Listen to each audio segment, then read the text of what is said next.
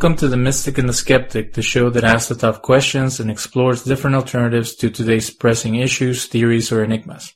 A podcast devoted to the exploration of all things mystical, philosophical, scientific, political, conspiratorial, and cosmic. Join us in an exploration of the mystic skeptic mindspace. Welcome to our show. I'm your host, David. In this week's show, we have a special guest, a series called Sojourners, where we explore intentional living, personal growth, and community creation. We see Sojourners as an opportunity to refocus our show to be more positive and have a greater impact on the world we live in.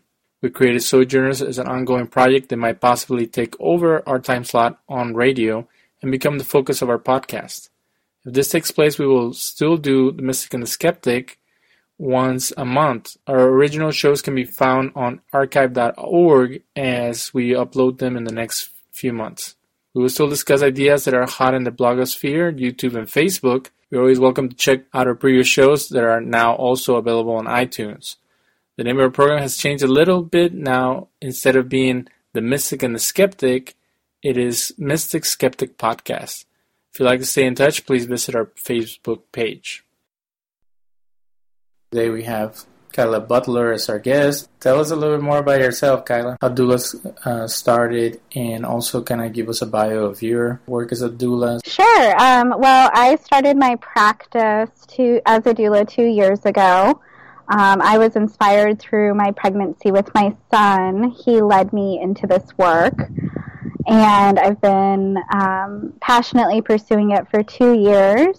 I felt a calling to this work through my pregnancy. I realized through my studies and just with talking with other women who have um, gone through pregnancy and childbirth that we need a lot of support through that experience, and I felt called to do that. So I'm currently practicing as a doula in Middle Tennessee, and my business is called Three Moons Medicine Women. For those who are not familiar with doulas, can you tell us about midwives, doulas, women who have been supporting each other through uh, birth, you know, through the centuries, and how did this uh, new profession come about? Sure, I'll share what I know about the profession. I feel like I learn more and more every day as I practice. Um, I think something that I like to clarify with clients is um, regarding the doula role, we are a non medical role. So we are there for emotional support and comfort, informal counsel, and there to provide physical comfort through the birthing experience. Anything to do with the medical aspect, that's more in the realm of what midwives do or doctors. So doulas have a non-medical role. Um, it's been proven through statistics that it's helpful to have a female pre- a female support person present for a more positive birth experience. And it's something that we naturally did for one another when we lived closer in community with one another. Um, I can't say that I can give you the whole history of how doulas came about. The word means servant to women. So a lot of times I don't refer to my work as work, I refer to it as service. And um, the way that I interpret my role is being there for the family while they bring their children earthside and do whatever I can to provide a safe, supportive environment for them to do just that. Well, let's talk a little bit about what's been happening in the last few years. So, there's been films that come out uh, regarding natural birth, and people have become more aware of the positive um, experiences that people can have um, pursuing that route. And then there's, you know, a debate regarding like how much medical intervention does uh, a woman need to give birth to a child. So, what has been your experience? Um, is it a, a battle with families or with people who are struggling to, to see the role of midwives and doulas, or has it been a positive experience as people become more aware of this this different approach? You know, I always speak from experiential knowledge. So for me in my practice, um, I support women through all sorts of birth experiences that they want. So that can be cesarean, natural delivery, if they would like to use um, different pain medications through their experience. I support women no matter what type of experience they want to have. I think that it can often be misunderstood that doulas are only supportive of natural birth and some doulas choose to practice only in the realm of natural birth, but I support women and families through whatever birth experience they want to have with their child. Um, as far as the awareness that's been brought about um, regarding our role, there have been a lot of movies um, and documentaries put out about natural birth and the natural birth movement's revival. And as far as me, I am not a very political person. I advocate for women, but I don't advocate for any particular type of birth experience. For me, it's really important that women have choice in the type of experience they have. And I do use the word women a lot, but it's also inclusive of their birth partner. You know, when when I first heard about the the doula profession, it seemed like it was for people where the partner or the spouse wasn't very engaged in the process and they were kind of kind of like the, the typical or the traditional thing where the the partner would go have smoke a cigar while the woman is having the baby. Um, so then, if you are involved, it feels like it's like double support, and I guess you can never have enough support. But um, have you experienced that where people might be hesitant because they have other loved ones like sisters, mothers involved in the in supporting the the person delivering the baby, and then the doula role um, might not be clear to them or how it can be beneficial? Absolutely. So, anytime that question is presented about um, why hire a doula when I have my sister or my partner um, or my mother who's willing to attend, and I think the um, most important thing for me to point out is a doula is trained to support everybody who's in attendance of the birth. So we're there to educate, and um, many times I tell the couples I work with that I would prefer to guide their birth partner to assisting them so they can remember all the ways in which they were supported by him or her rather than remembering what I did as a doula for them. So the doula is more of like the director of the beautiful dance of labor between the woman delivering her husband or partner or whoever's going to be a part of the birth team. Um, I've worked one on one with couples. I've um, been just one on one with a woman, and I've also been in a room of five people who make up a birth team. And my role as a doula shifts based on how many people are involved, but I'm there to set the sacred space and to kind of orchestrate the dance of labor between everybody who's there to support. Tell us about this idea of a sacred space. Um, you know, people are, are used to this like medical facility style birth, or you know, I know that now they have midwives at hospitals. So, what is this sacred space and, and how do you create that? You know when people when a baby is born people are, are stressed out um, you know there's fears there's all these concerns that come to people's minds so um, what things can can a doula do to appease that and to create a more um, friendly environment for everybody and for everybody to feel comfortable through the birth process Absolutely. With my clients, we discuss that beforehand um, because every client is going to have a different um, different needs of what makes them feel comfortable. So, as a doula, we discuss that in our prenatal meetings and setting sacred space. A lot of times, it's demonstrating through action the tone that needs to be set in the room and keeping consistency in the environment.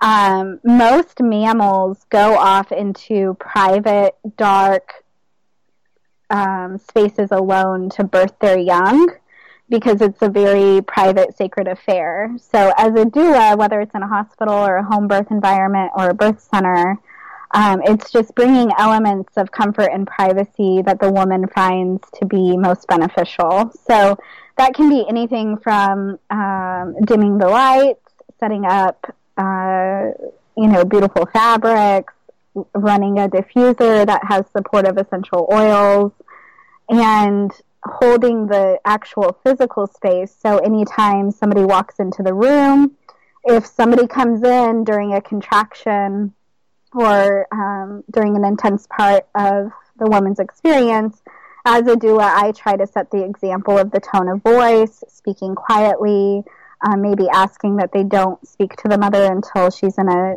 space to receive communication and to communicate back. Does that give you an idea? Yes, and uh, has there ever been tension between you and medical staff that um, they might feel a little threatened to have a, a non-medical person there to support the family? Um, you know, I can't say that I've ever faced a lot of adversity um, in my role, but there are definitely. I believe that you get what you give. So I think kindness and thanks and appreciation for their role during births, we need our medical professionals, whether that's a midwife and a midwife assistant or a team of nurses and an OBGYN. They're essential to the birth team. So I'm more about promoting partnership and finding our balance together and respecting each other's roles more than showing up as an activist or um, a strong presence. Um, I respect what they do and um, show them appreciation and gratitude, and oftentimes I get that exact same thing in return. Now, there are the one off stories that I've heard in my um, circle of sisters that also practice as doulas, but me personally, I've never faced adversity from medical staff. How do you go about becoming a doula? And is there an association of doulas that you go to conferences and, and kind of keep uh, learning from? Yeah, so to become a doula, there's intense um, intensive workshop that you attend. For me personally, I trained through DONA, and um, they're an organization that self-regulates and certifies doulas across North America. So for me, um, you attend an intense uh, intensive workshop. You train in person for four days, and then there's continued education that you need to follow up on, such as um, you know self-study coursework, attending childbirth education courses, um, along with a few other things. DONA is one agents or one association for doulas, but there's various um, doula organizations and associations that train and help support doulas. You say that you're not political, but um, have you ever thought about the implications of um, of women taking charge of their their health and their bodies and being able to um, you know support each other and and create opportunities for that? Like, do you ever think that um, it's, it's important for that type of information to go out there and maybe uh, support causes that are um, influencing in states to to make that available, or is it something that um, you try to stay away from and you just focus on on doing your your work and and providing the best service you can?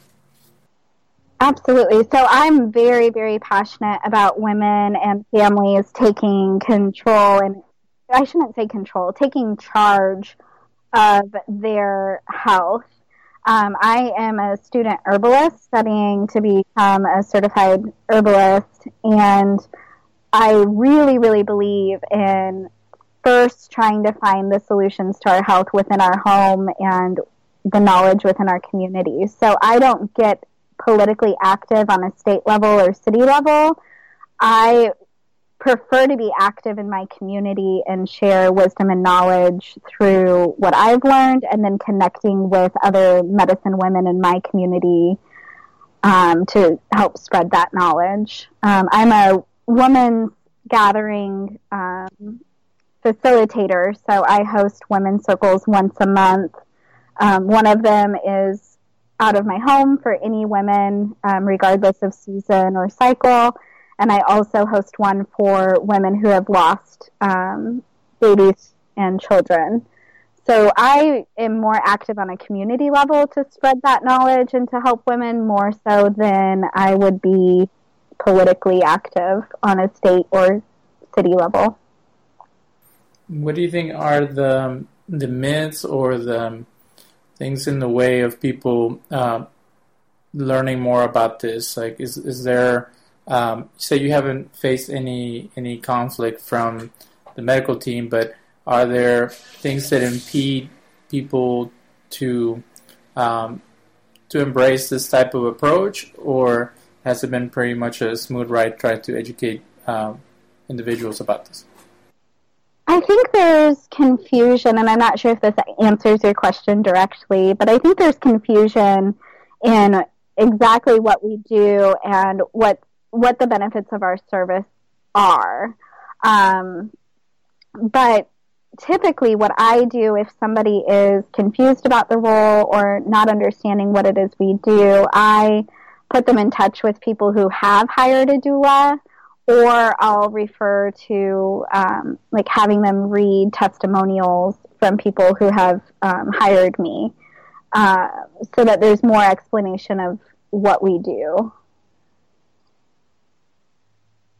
I think there's also a misconception um, at times that like it's a hippy dippy profession, or that it's um, some sort of witchcraft or something like that. And um, once people learn about it, and now that we have the power of the internet, a lot of people do their own research about what a doula is and what we do, and also with those all the documentaries that have come out about our roles as well.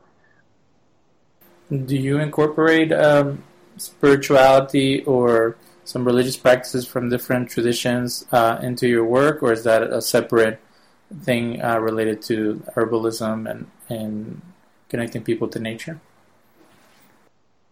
Sure. Um, personally, I would identify as a spiritual person, but I accept clients of all faith backgrounds.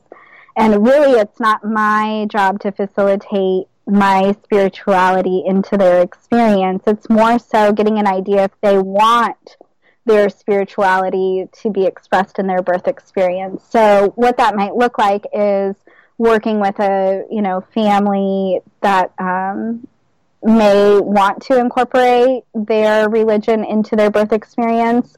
Maybe we would pick some Bible verses um, that they'd like to call upon to bring them strength in their experience. So my practice requires that I'm open to um, people of all different religious backgrounds there are things that um, some people may consider spiritual exercises, um, such as focused meditation, um, breathing exercises, um, bringing intention into the birth experience, but that is um, interfaith relatable, I think.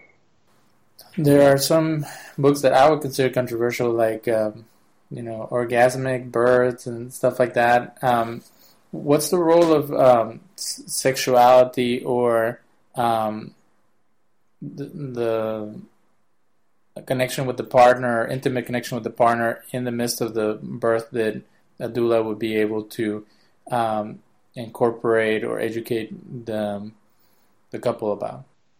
Sure, I believe that um, what I've witnessed in birth is it's a very I I don't know that I would say sexual, I would say sensual. It's a very sensual process and it's very sacred and it's very vulnerable. Um, so to incorporate um, sensuality and vulnerability between the couples that I work with, um, I encourage them um, if needed, to have private moments during their birth experience. I encourage them to have kindness towards one another and um, really bringing in the elements that they may have present in their love life together. That's how the child was created, was in the presence of their love and their coming together. And oftentimes, those are the same elements that can help bring the baby out peacefully. So there are things such as, um, like whatever gives a woman a rush of oxytocin during her birth experience and labor can be really beneficial. So that might be um, touch, kissing, um, embracing, things that look very similar to um, being sexual with one another, but I personally would say it's more sensual than sexual. I think it can be spiritually orgasmic to bring a baby earthside. All the hormones that are present during birth do give rushes of um, ecstasy and bliss and things that may be compared to sacred sexuality. But um, that I don't think that's my.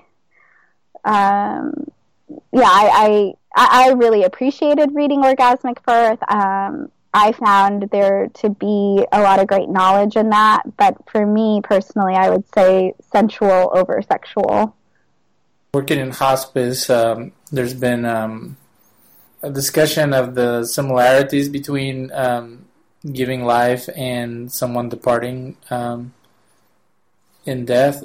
What are the the things that, that you see that um, you know? There's there's been a new movement of celebrating someone's life when they pass away, um, before sometimes even before they die, and I guess it would be the same thing for birth so, what are the things that you see that are uh, helpful for people to think about when, you know, community-wise and family-wise, when a child comes into the world? Um, we've had discussions before that sometimes people are kind of awkward when a baby comes into the world and they don't know how to react. So, what are some some positive things that, that the family or the friends or the supporters can do to welcome the child into the world? Kind of similar to the way that people would do a farewell for someone who who's passing on?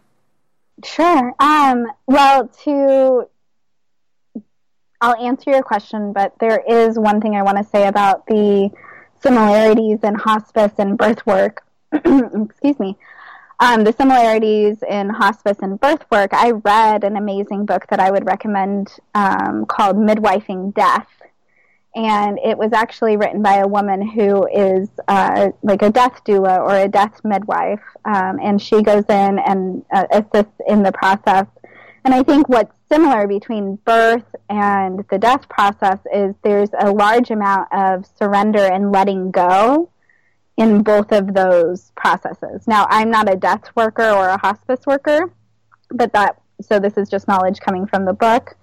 But um, I would recommend that it ties the similarities between birth work and death work really well. She practiced as a midwife for birth, and then later in life became um, a death doula midwife, and it's called uh, midwifing death. So, um, but from there, I think as far as um, families and couples celebrating the birth of the baby, one thing that I think is beneficial is first, um, we focus a lot on the new life and the baby coming in, which of course is really important and it w- is what people get very excited about. And I think it's really important when somebody in your family or in your life has a child that we step back and we remember to honor the parents and the mother who delivered that child. Um, so as a doula, I host blessing way ceremonies, which is a way um, to honor a mother before she gives birth to her child. So we call a tribe of supportive women together and we share positive birth stories, poems, and we wish her well before she delivers. So I think it's really important to um, remember that it's the whole family that's going through the change, and a woman um, is very open and vulnerable after she delivers. So I think it's always wise to remember to honor the woman when um, she has just given a child and maybe when you bring a gift for baby also bring something for mom and ask mom how she's doing and um, making sure that we're checking in with our mothers and not just um, all about baby. Now, as far as celebrating the baby, I've seen families do um, some really beautiful things to welcome their children. Um, I think that um, I have. To, I mean, you come to mind. I know that you did the baby naming ceremony for Micah, as well as um, there was elements of celebration after she was born that were very, very sweet um, in her immediate postpartum time. Um, I also know couples and families who uh, wait and they want privacy for the first few weeks postpartum, and, and then they do like this one couple I worked with did a sip and see, which was a little party at their home where there was it was like a brunch theme with uh, mimosas and juice, and everybody could come at one time to see the new child and to sip on mimosas and juice. And that was their um, ceremony welcoming their child. So I've seen it done a few different ways. Um, religiously, there's, you know, maybe the baptism or um, a bris, something like that. Tell us a little bit about um, some of the challenges that women face uh, postpartum. I know that that's not the focus on the show, but um, what are the things that that people can do to help women um, transition from the, you know, sometimes even traumatic births that can happen in the the realization of, of uh, a new life and a responsibility that comes uh, when the baby's born. Sure. I think, um, you know, realize that they just had a baby. So I think the most helpful thing is if you visit a woman postpartum, bring a meal uh, for the family to take one less thing off of her to do list. Um, keep your visits short. If um, if the woman's sleep deprived, um, you know, on trying to um, establish the breastfeeding relationship, um, there's a getting to know her baby and bonding with her baby. She may not have the capacity for the whole family to come over for hours at a time. So it's always recommended keep your visits short and brief.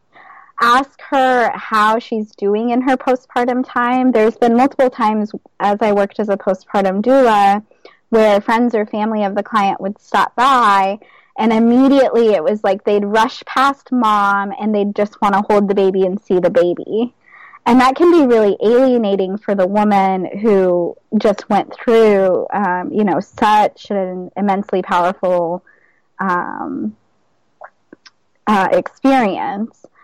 So I think uh, checking in, asking how her birth experience is, uh, how it was, how how is her postpartum time going? Does she need anything?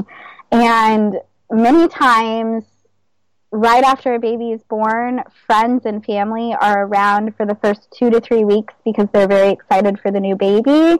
And that support starts to fall off through the rest of postpartum time. So a lot of couples start really facing their main sleep deprivation closer to five, six weeks.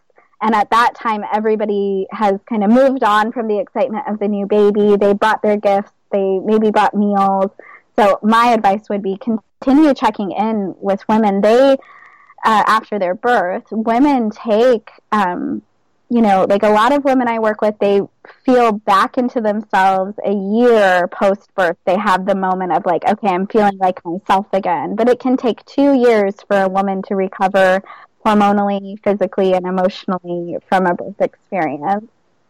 So I I think really it's just like tuning into mom, asking how you can help.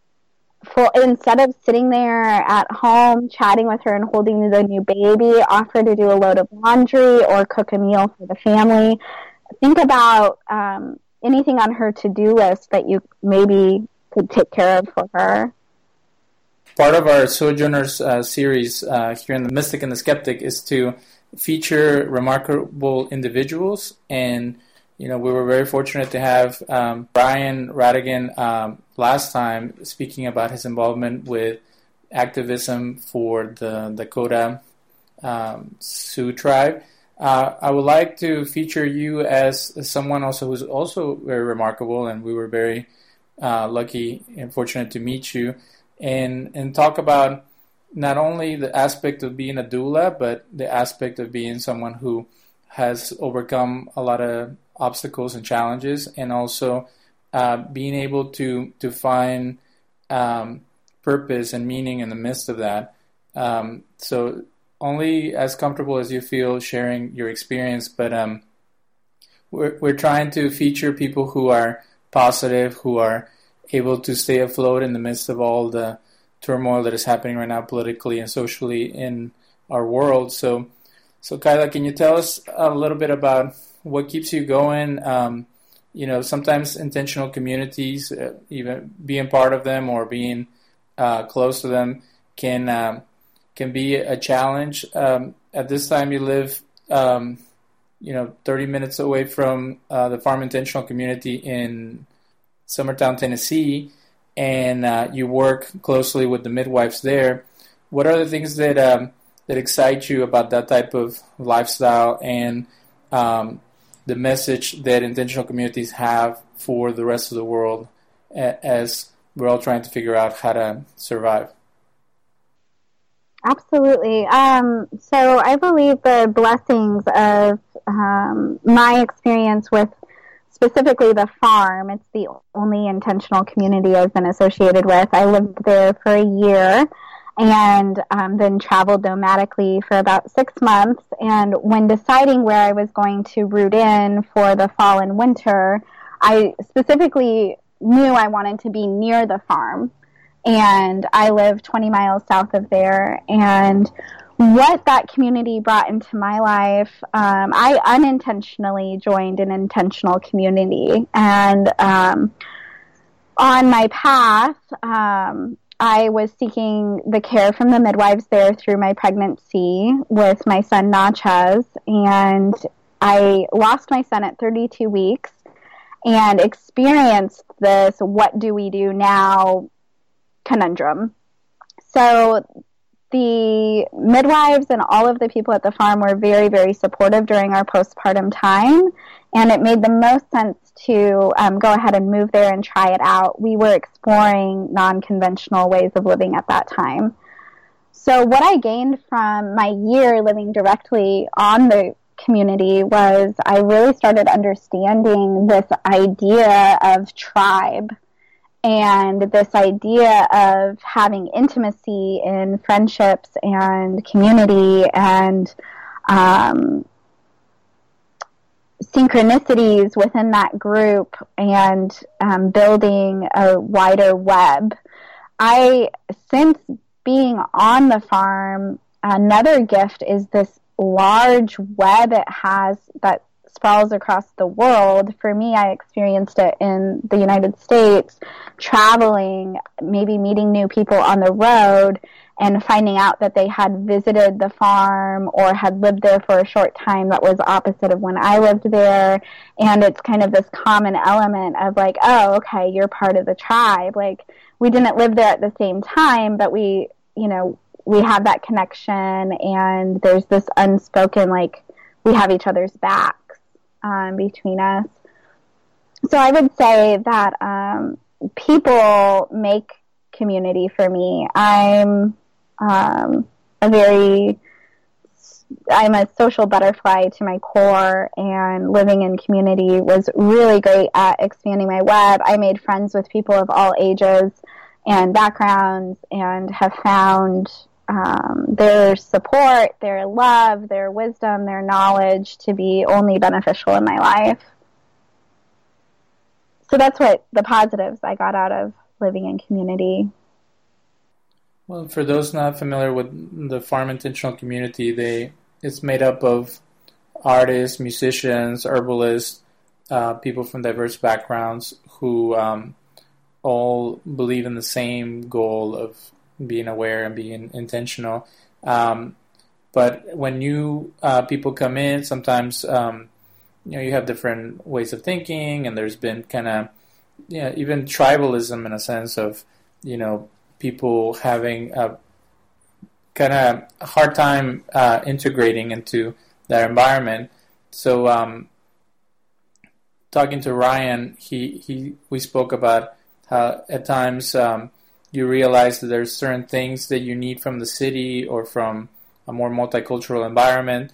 Um, do you feel that you have like a happy medium, like staying in touch with um, your fellow doulas in Nashville and having other uh, members of your tribe in, in Huntsville, Alabama, and then also working with the families that are coming in from the outside to deliver their kids at, at the farm. Um, are you able to navigate that uh, a little bit better than other people? Yeah, I would relate that, you know, to I really do believe everything is what you make it. And sometimes I think there's this idealism that goes on in our minds and our hearts when we're seeking our intentional community and when we decide to live that way we're expecting this community to provide everything for us. And i believe in personal accountability the community is there and offers great benefits and support and um, you know you can get behind a lot of great causes together but i think it's up to the individual to make sure that they're still um, feeding their own soul and i believe that anytime we go on you know a lot of people that i've met who have searched for intentional community they're you know, people who have passed through the farm that I've gotten to know, or um, others. It's um, this soulful journey that they're on, and I think it can be, you know, an exposing process at times. So you can't. It's like being in a marriage, in my opinion. You can't. Well, in my opinion, you can't get everything from the other person. You need other things that fill your tank, your personal interests, your hobbies, your art whatever that may be. Uh, you need your friends, you need your family. You can't be everything to each other. And I would compare that to being in community. It's you're in marriage with this community, but that community can't fill your whole tank. You're still an individual who needs to make sure that if you're out in rural Tennessee, like the farm is, and you enjoy um, more cultured activities or fine dining, making sure that you are taking personal accountability for that and, you know, going up to Nashville or going down to Florence for a nice meal here and there or um, getting your culture in where you can outside of the community. So for me, I think it's, um, I found um, balance through being connected, um, not only at the farm, but I made tribe in Nashville, um, in Florence, and in different areas of even the country to get what um, I felt I needed. I couldn't expect the community to provide everything um, for my soul. It's my personal accountability to do that for myself. What is the role of social media and the internet and, and phones uh, and being able to stay um, grounded. Um, and what I mean by that is that um, sometimes you have like very deep um, friendships with, with people, but there's a distance, and then there's a fear that once the person moves or there's uh, you know people get busy that that will be lost. Do you think that now it's easier to stay connected and to stay uh, to keep that that that strong bond from far away, and and then I guess also now you have planes and you have road trips you can take. But do you think that someone can can live um, somewhat in isolation and still have a, a great social life by using technology to to help them with that? Absolutely. Um, I think it can be a really great tool. And it's funny that you actually asked this question right now because I just got back from a journey in Colorado, and one of the women that I was traveling with and backpacking with, we actually met through Facebook. So we actually became Facebook friends first before we ever met in real life. And we formed an intimate bond through Facebook Messenger. We had never talked on the phone, we'd never seen each other in person, but we um, became really close through that. And um, so much to like we took this backpacking trip together last week and enriched our friendship even more and it was thanks to social media that we were able to do that. Um, i'm really active on social media. I've moved around um, a lot. I've lived nomadically off and on for three years. Um, I was brought up in Colorado and then moved to Nebraska when I was a teenager, so that required me to keep in touch with um, the members of my tribe in Colorado. So for me, I find social media to be in telephones and planes and cars to be really I feel really blessed to be born in this time frame where we have access to that um, to keep in touch with those that we love because there are a lot of people we don't a lot of us aren't growing up and getting married and having kids within the same communities that we were brought up in. So I think using social media as a tool for that is really helpful. That's primarily how I use social media. Um, I'm not very political on social media. It's um, more to connect with all of these beautiful, amazing, inspiring people that I've met in my travels and through my work um, to stay in touch with them. So technology can help people uh, stay connected, but what about the isolation that can happen sometimes with? Um, uh, I know some people get so into um, reading blogs and, and news online that they kind of get um, secluded and and and kind of they get uh, eaten up by that kind of stuff. Um, do you try to keep a balance between your uh, online time and your time in nature and out with real people? Yeah, absolutely. Um, I think that regardless of our environment, whether we're in the city, the suburbs, in a rural environment, in community, we set our environment, our personal environment, our home, and um, we. Okay. Um, so I think we need to, you know, be mindful that we set our personal environments and I think it's really valuable advice. At least, you know, I went through a time of depression in my early 20s, and it was a time in my life where the person I was living with during that time would turn on the TV first thing in the morning to watch the news. So the input that I was receiving right away at the beginning of the day was, you know, bad news on CNN or MSNBC. And I think it's important to be informed, but I think it's also really important to make sure that we are mindful of the input we're receiving. So that could be from media, from online, from people in our lives. Maybe there's um, somebody that's not completely healthy for us to be around. And being really mindful of setting our own personal sacred space within our. You know, find positive things that can um, get people away from the news and away from what the current president is doing? What are other things that can engage people? You mentioned you know, having hobbies and having things that, make people happy. What What do you think would be the the turn of the tide for for this generation to um, be able to reach their full potential as compared to being bogged down by what's going on in the world? Yeah, I'm not sure if this is a direct answer to the question, but what I'm inspired to say is that, you know, I've seen um, the political environment through like the Bush presidency, through Obama's presidency, through the current presidency. You know, I've seen political debates between friends and family like t- almost tearing apart their connections. And you know, there's a friend that I have on the farm, and um, when he visits, I, my rule when I lived on the farm was always no politics on my porch.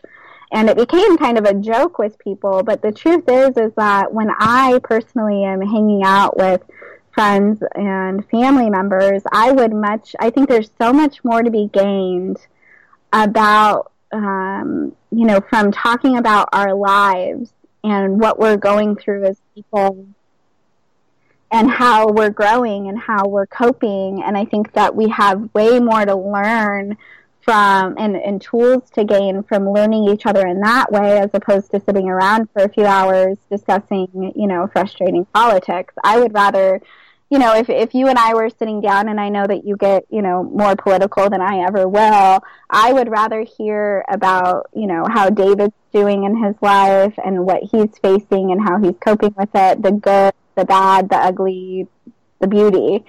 Uh, I think we have more to gain from one another through that than um, rehashing politics. Now, with that said, think that it's really important. Uh, you know, that maybe sounds like really um, apathetic to the current political climate.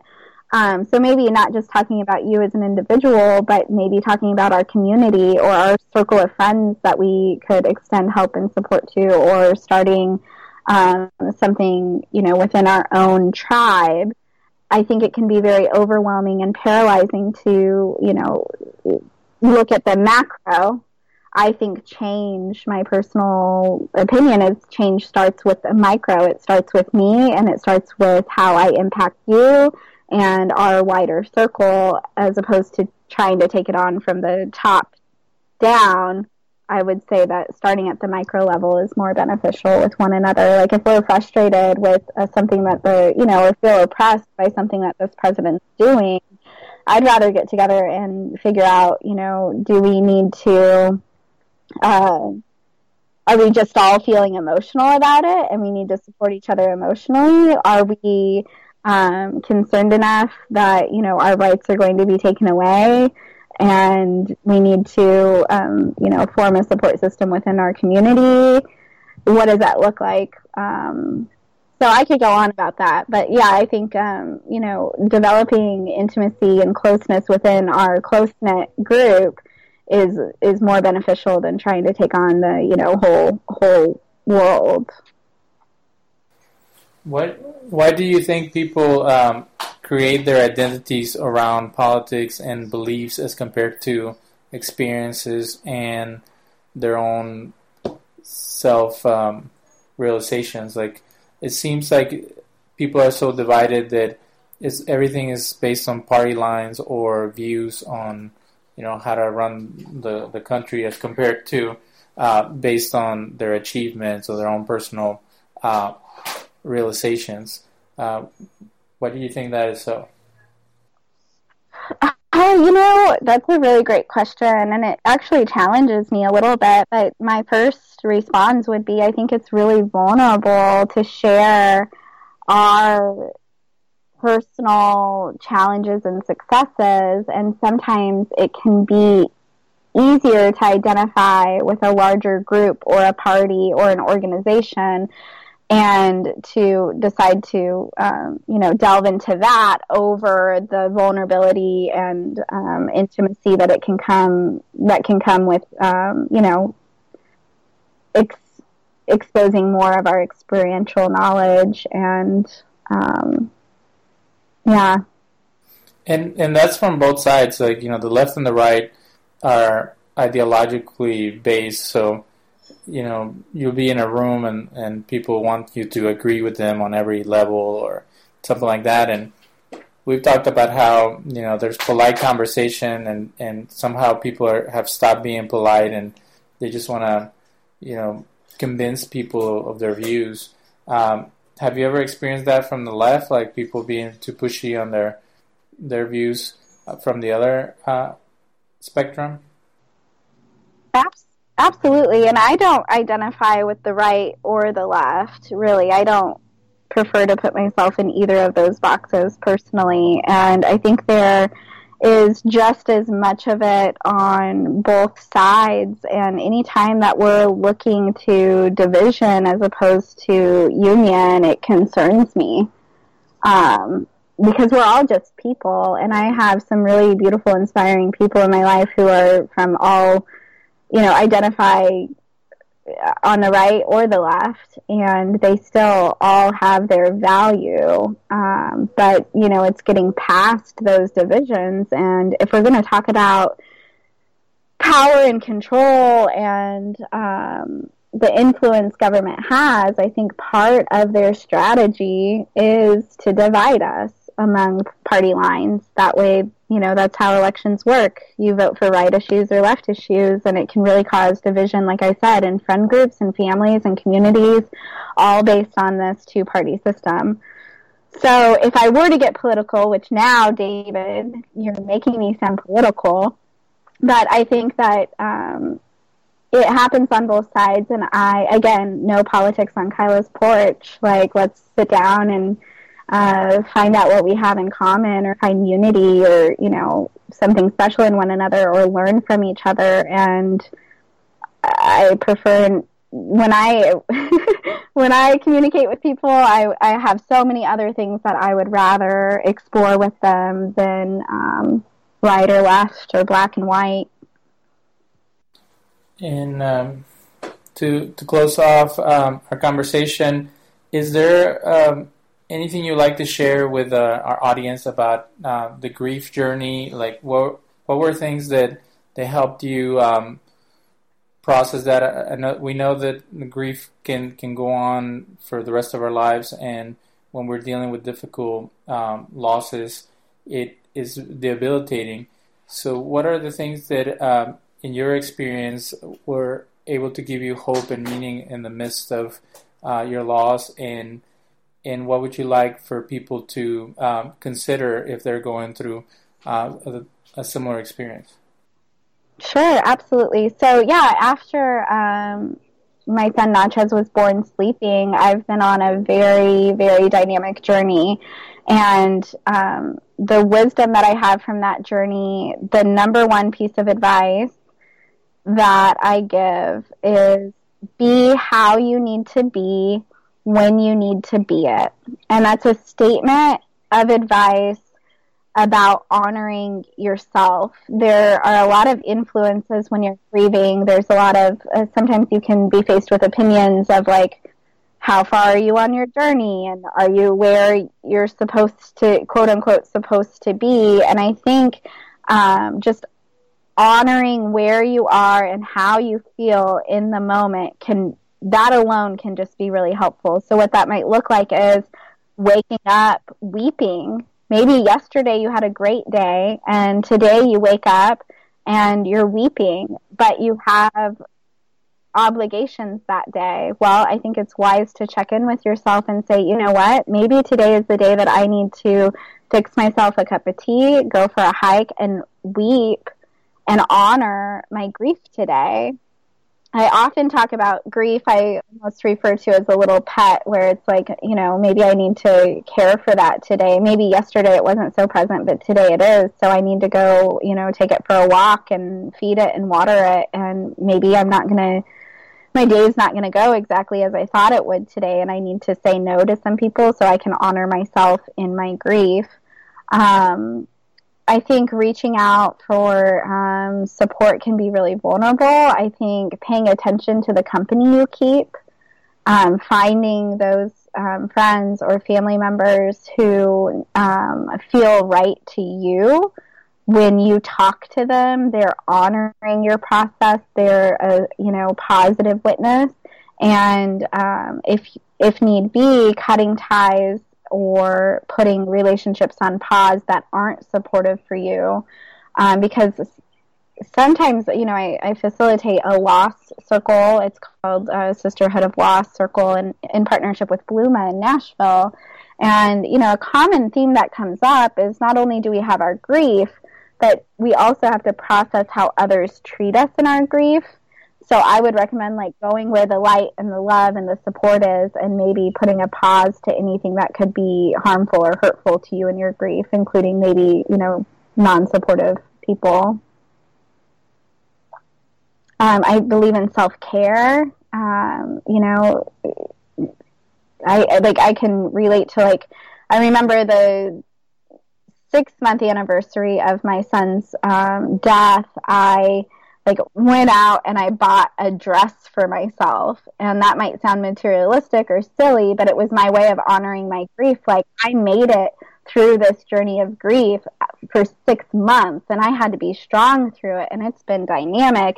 So I'm going to honor myself and, you know, this is a token of my journey or I need to go on, you know, a weekend getaway away from it all to go, you know, stare out into the ocean or go on hikes or, you know, go to a big city and um, check out restaurants and coffee shops, whatever it is. I just, um, we have an intuitive thing within us that leads us in how to cope. And I think the first big step is just learning how to honor that.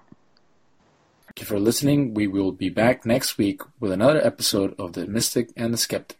Show descriptions and content are available online on our Facebook page. We would like to thank Radio Free Nashville for their technical guidance and assistance. The songs you hear on our introduction and finale are from the band The Ancient Gnostics the first one is called Day by Day, produced by Hafki. The second one is called All Mine, and it's produced by Brotherhood.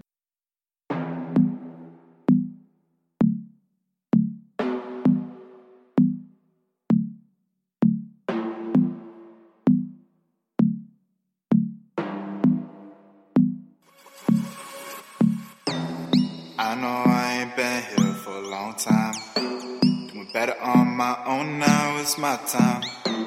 It's what I chose, it's what I own, it's my life. Last time I checked and looked it up, it's all mine. I know I ain't been here for a long time. Better on my own now, it's my time. It's what I chose, it's what I own, it's my life. Last time I checked and looked it up, it's all mine. I'm online, I'm on track, I'm just fine. It's all mine. I may find when I think about it, it's all mine. I may find if I look inside, it's all mine. See, the choice is yours to unlock the force, telekinesis. That Christ conscious is always constant. We are Jesus. But we're born in a world torn into fragments and pieces. More tragedy in this reality. Imagine where pieces Now it's up to us. No ifs and buts, no matter the cost. Cause we're the cause, free from the loss, sent from above.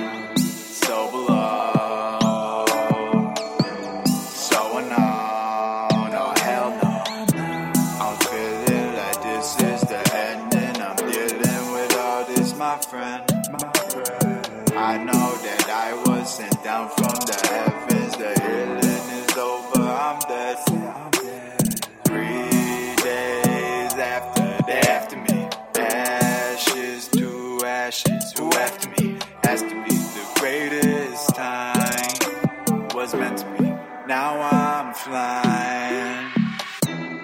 I know I ain't been here for a long time. Doing better on my own now. It's my time. It's what I chose, it's what I own, it's my life.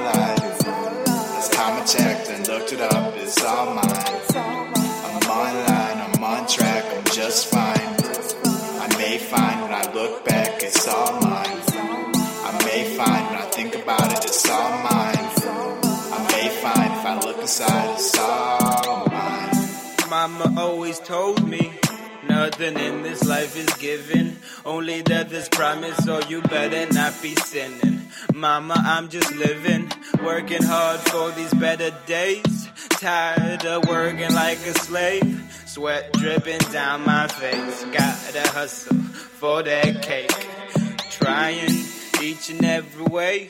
The only limits are in my mind. There is no time feeling like I've risen, risen from the ashes. Wondering if the masses gon' believe me. Wondering if they'll feel me. Wondering if they'll receive us. I don't know, so too. the universe I pray. Smoke a blunt and meditate.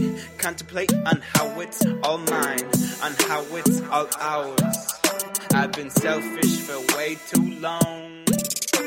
I'm sorry if I ever did you wrong.